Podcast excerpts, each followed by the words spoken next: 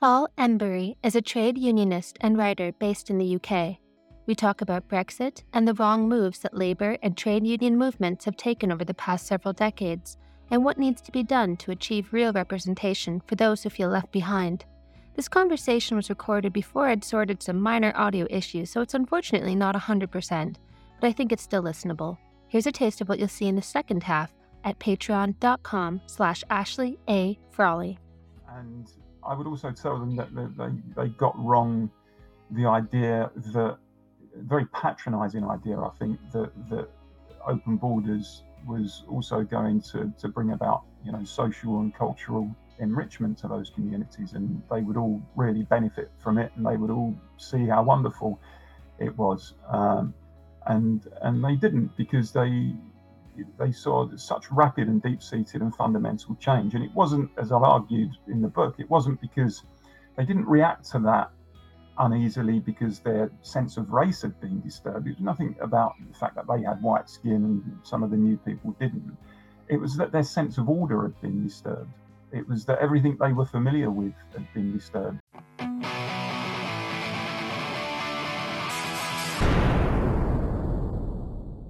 So um, my my primary job is a firefighter. That's what I do. That's what I've done for um, about 26 years now.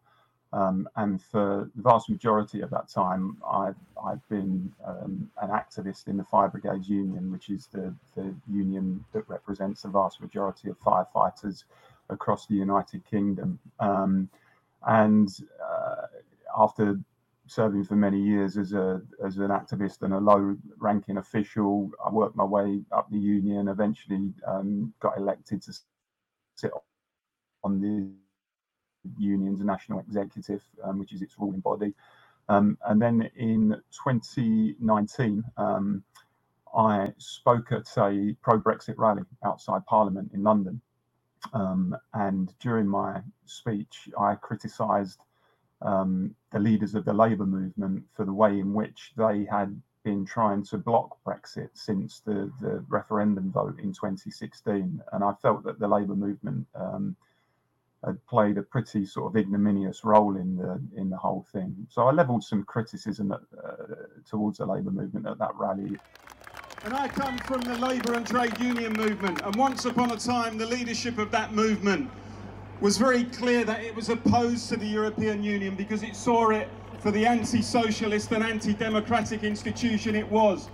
And we had a movement whose leadership believed in the principles of democracy and self-government. And I think of the likes of Tony Benn and Peter Shore and Barbara Castle and Bob Crow and Michael Foot, giants of the Labour movement, who believed passionately in the right of British people to govern themselves rather than have unelected technocrats in Brussels govern the country for us. Yes. And it's the leadership today that unfortunately has lost faith in the ability of working people to be able to defend themselves and protect themselves outside of the European Union. And my message to the leaders of my movement is if you want to stay relevant, then it's about time you put yourself on the side of the people over the establishment and big business. And you better do that was a non-partisan rally. There were people from across the political spectrum speaking at it. Um, and very quickly, the general secretary of my union put in a complaint about me. Um, I was suspended from office. Um, I eventually was called to a disciplinary hearing, at which I was removed from my role um, and banned from holding office again for a period of two years. I took the union to an employment tribunal. Uh, who found in my favour, who said that I'd been unfairly dismissed as a result of what the tribunal described as a witch hunt. Um, my union, by the way, was very anti-Brexit. The general secretary was very anti-Brexit. Um, many of the senior officials were very anti-Brexit. Um, and so, so yeah, I, I, won that original employment tribunal, and there was there was much kind of national media coverage around that, really, and, and a lot of sympathy from people who don't necessarily even agree with my politics, but just felt that it was unfair that I should have lost my role for for the reasons that I did. Now, as it happens, earlier this year, an appeal against that unfair dismissal finding was heard by the Employment Appeal Tribunal, and the union appealed on a very narrow basis. They said that technically I wasn't their employee. I didn't meet the criteria for being an employee of the union, and therefore uh, I didn't have a right to claim unfair dismissal. Um, it was quite a complex question. I won't go, I won't go into the detail of, of that question here, but the appeal tribunal agreed with the union on that technical point. So the union's appeal was upheld. Um, so even though um, the union kind of, if you like, won the technical victory on on that narrow basis, um, I think most people see that the, the, the moral victory, if you like, was was mine. So it was, you know, it was not a pleasant experience, but I felt it was something that I needed to I needed to fight because I believe in you know, freedom of expression. I think that there were lots of people, ordinary workers, who naturally, once upon a time, would have voted for the Labour Party, would be supportive of trade unions, um, and supported Brexit. And you only have to look at the vote in the Red Wall, um, you know, for, for, the amount of people in favour of Brexit. Um, and I think the way that the trade unions and the Labour Party um, put themselves on the completely opposite side of so many of those people and ended up actually sneering at those people and looking down uh, at those people and thinking they were kind of thick and racist and this type of thing. I think it was one of the sorriest episodes in the in the history of the, the Labour Party and the trade unions, sadly. And you know, my my own story was just a, a minor part of it, I guess. Do you think this turn that your union took against you um, is you know the fact that they didn't really believe in your own free speech do you see that as emblematic of a turn taken by unions more generally or is this just a one-off kind of thing? I may be speaking from experience here. Yeah well no I, I think it is emblematic of the left that really doesn't believe in free speech claims to believe in free speech but increasingly on the left but not just the left i think wider society actually there's there's uh, an atmosphere whereby if you don't follow the orthodoxy on certain questions, um, then you're regarded as being beyond the pale. You know, to just be grossly generalistic, you could put half of Trump's supporters into what I call the basket of deplorables. right? Um, and unions have become as much, I think, a part of that, sustaining that orthodoxy and not allowing space for alternative views, or where people do express alternative views, um, they're in danger of being cancelled and, and driven out of public life.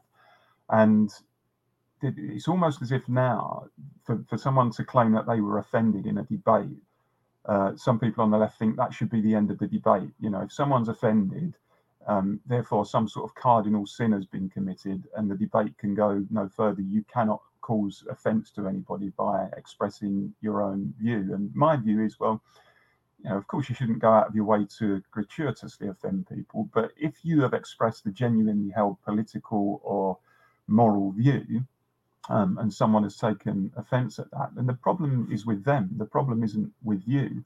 Um, you've got to be in the marketplace of ideas, particularly on the left. I mean, the left once upon a time was known for challenging establishment thinking, you know, for, for, for often accused of sedition in years gone by because of the way it was prepared to challenge orthodoxies. Um, nowadays, particularly on you know social and, and moral questions, um, the left not only follows the orthodoxy almost en masse, um, but as I say, just just frowns upon and, and worse than that, drives out of the ranks people who who ever express a different view, um, and that's that's that's worrying. It's worrying.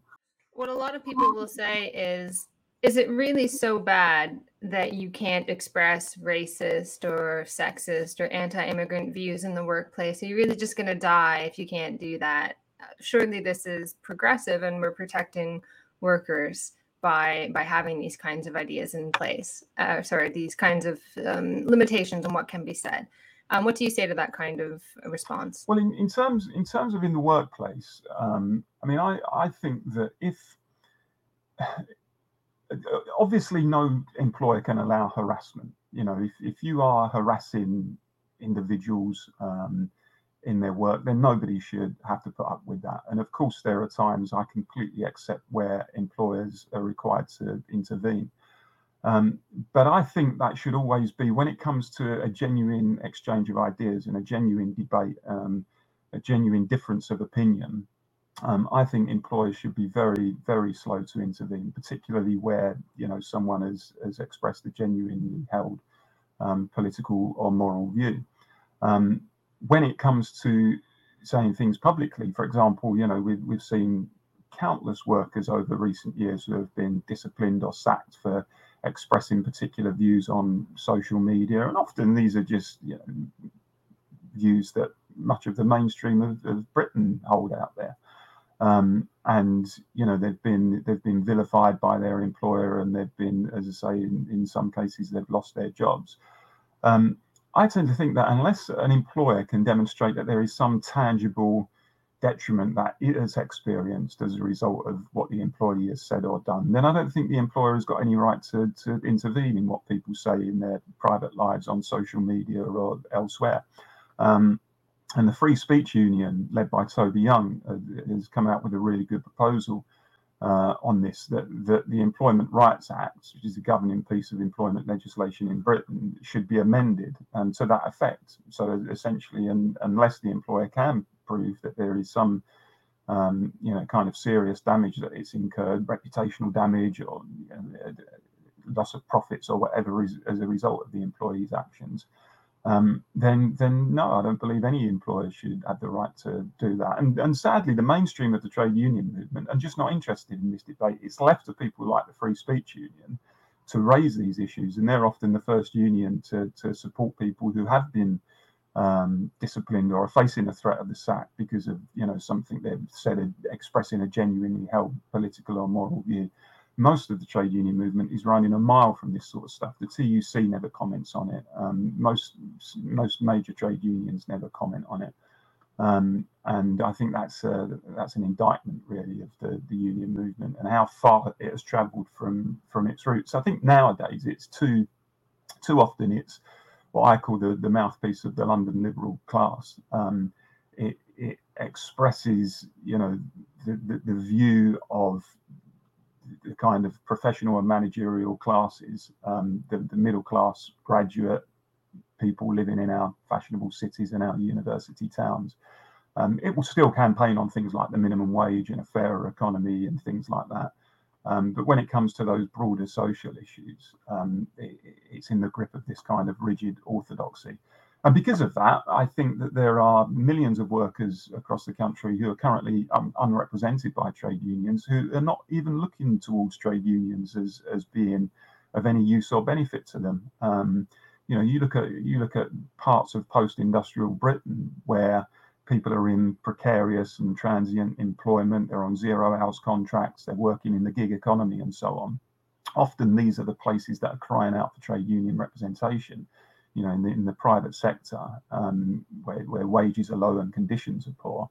Um, but unions are not organising there, and people are not looking towards unions in, in those places and in those industries because I think there is a, a huge disconnect between the trade union movement and ordinary working people now, and um, I don't really see that ending anytime soon, sadly. Do you have a sense of why that's happened? Why why has the trade union movement traveled so far away from the everyday wants, needs, and desires of people?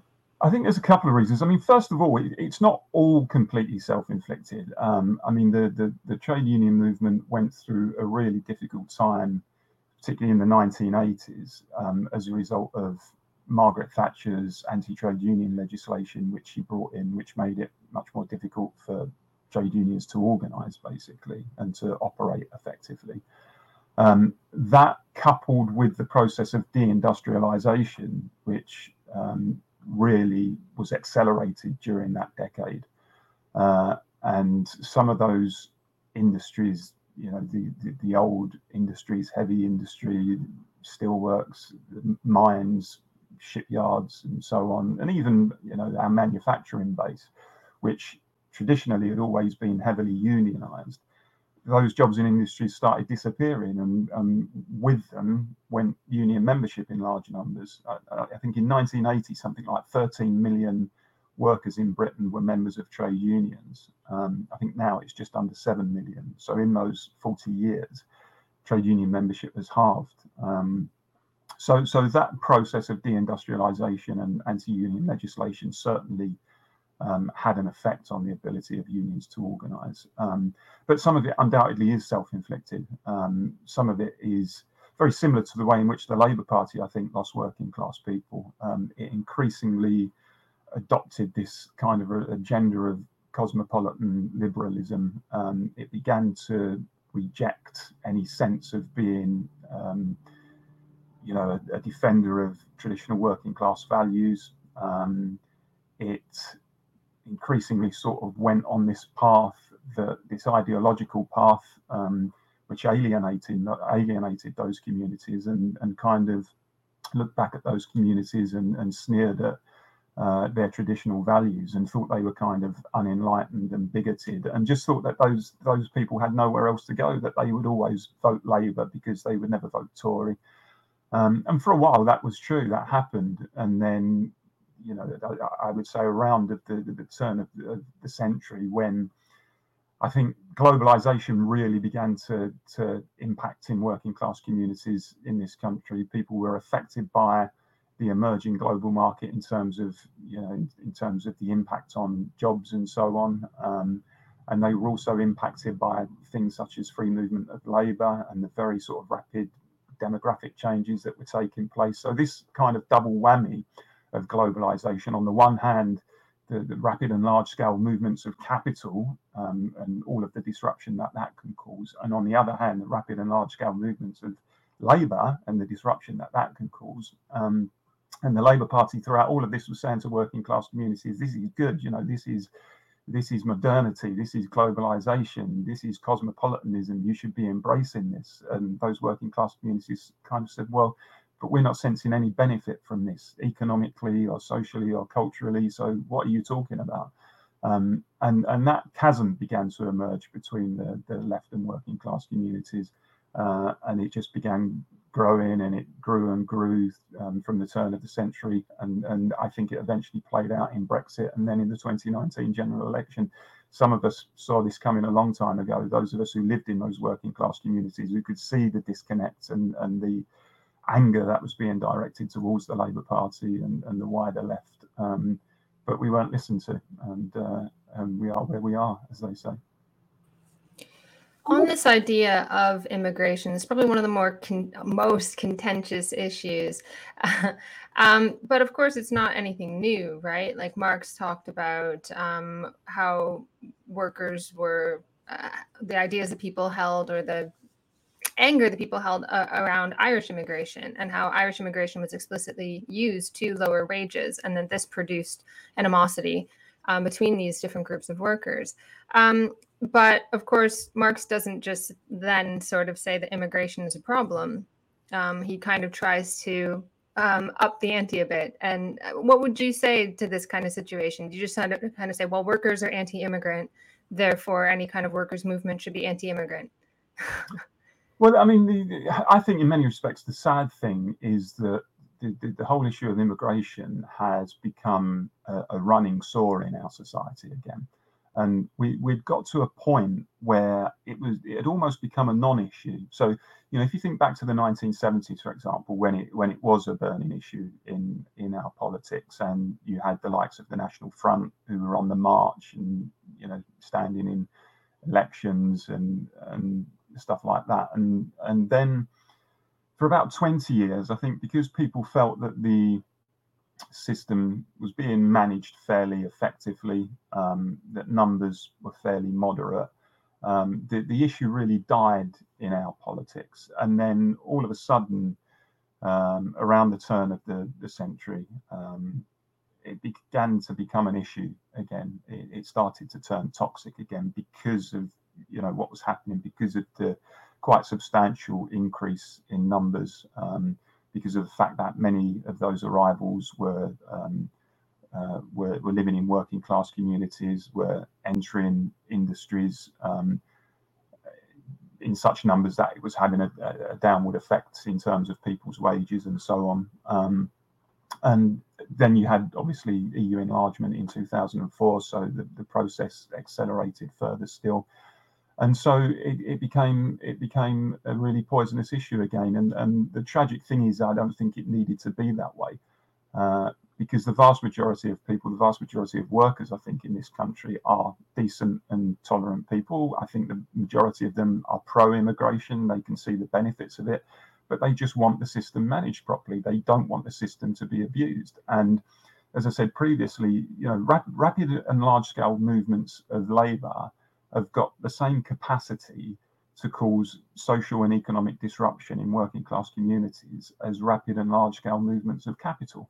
That's the reality of the situation. And unless you manage that, unless you manage it properly, uh, you're going to risk blowback. And that's exactly, I think, what has happened. And I mean, in, in terms of your point about the economics of it, I think most people are sensible enough to understand that if, if, if you've got an oversupply of a, a particular commodity, um, then invariably it will reduce the price of that commodity. And you know, in my view, labour is no different to anything else. If you're an employer and you have, you know, what Marx called the reserve army of labour, a huge pool of labour at your disposal, then you're under no particular pressure to increase wages. Um, the, the more workers you've got available in that pool of labour, the lower that you can pick, the, the, the, lower you can keep wages. That seems to me to be quite obvious. And the, the left parts of the left will argue against that, and they'll they'll employ various kind of specious arguments to, to try to rebut that. But I don't think any of them are particularly convincing. And, and I think actually the, the, the data bears out what I'm saying.